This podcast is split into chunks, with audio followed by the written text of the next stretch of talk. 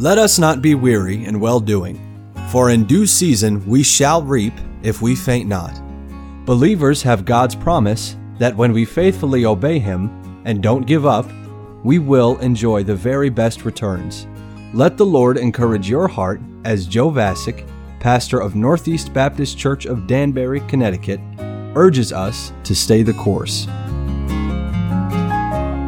Can you imagine your Bible without the book of Revelation? There are so many things that we know and so many statements we quote that are only found in the book of Revelation. Here's a few examples. The statement, thou hast left thy first love is only found in the book of Revelation. The warning, because thou art lukewarm and neither cold nor hot, I will spew thee out of my mouth is only found in Revelation.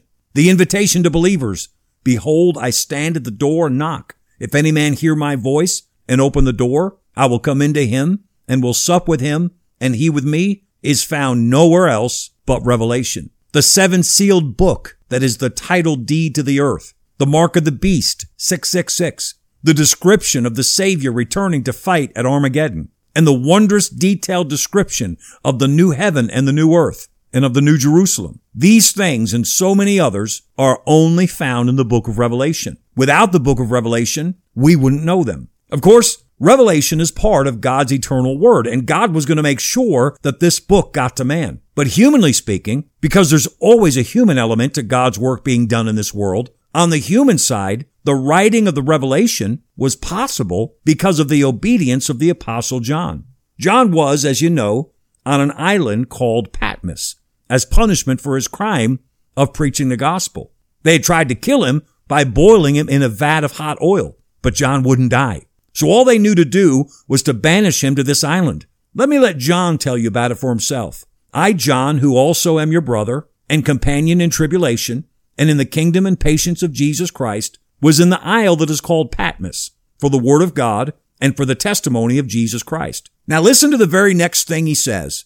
I was in the spirit on the Lord's day and heard behind me a great voice as of a trumpet saying, I am Alpha and Omega, the first and the last, and what thou seest, write in a book. When Jesus came to John, it was Sunday, and Jesus found John in the Spirit.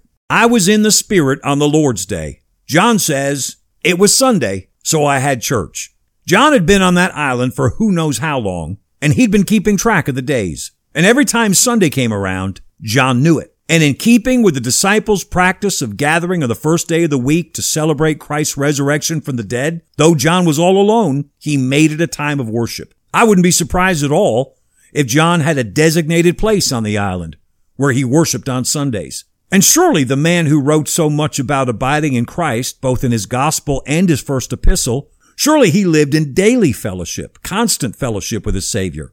But John knew that there was something special about Sunday that first day of the week when believers get together to worship the risen Savior. And so John tells us it was Sunday, so I had church. I believe it pleases God when his people are of such a loving, devoted character that they wouldn't dare neglect the basic habits of their faith just because there's nobody there to see it. Jesus taught in the Sermon on the Mount, don't pray, don't fast, don't give just because there's an audience. The only audience you need is the audience of one, your Father which seeth in secret. I wonder if John thought of that every time he held a church service alone there on that island, with no one there to inspect or critique or supervise. He could have easily been tempted to say, what's the point? But he didn't. It was Sunday, so I had church. John had nobody to worship with him. He could have easily said, this won't work. There's nobody to sing with me. There's nobody to give in the offering. There's nobody to preach to. I'm all alone. This won't work. But he didn't. He said, it was Sunday, so I had church. John was the last surviving apostle. All the others had been martyred. No doubt it would have been easy to despair, to give up hope, but he didn't. He said, it was Sunday, so I had church. Can you picture it? An old man, alone on this island, staying true to the principles of his faith. It had been over 60 years, 60 years since he had last seen or heard the voice of the Savior he loved. Don't forget, this is the man who called himself the disciple that Jesus loved. This is the man who thought of himself as Jesus' favorite. John begins the service. Surely he does some singing, worshiping the Savior. No doubt he spends some time in prayer. And then, what was his text? If it was me, If God had used me to write the words of John chapter 1, I'm pretty sure I'd have used that as my text every time. Hear him speaking those precious words.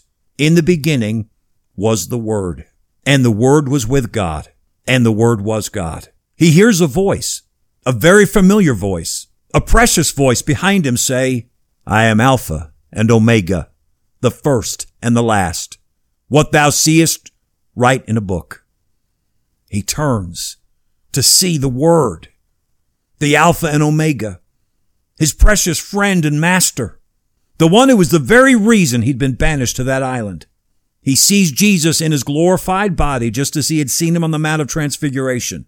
And just as he did then, John falls at Jesus' feet as dead. Then Jesus takes John on this amazing tour of the future, which became the book of Revelation, the last book of the Bible. And it was all possible because John was in the Spirit on the Lord's day. It was Sunday, so John had church. Christian, God has great things ahead for you. Stay the course. We pray that today's program was a blessing to you. If you have any questions or comments, we'd love to hear from you.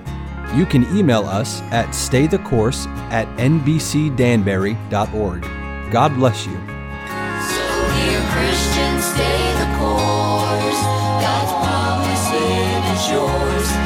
shall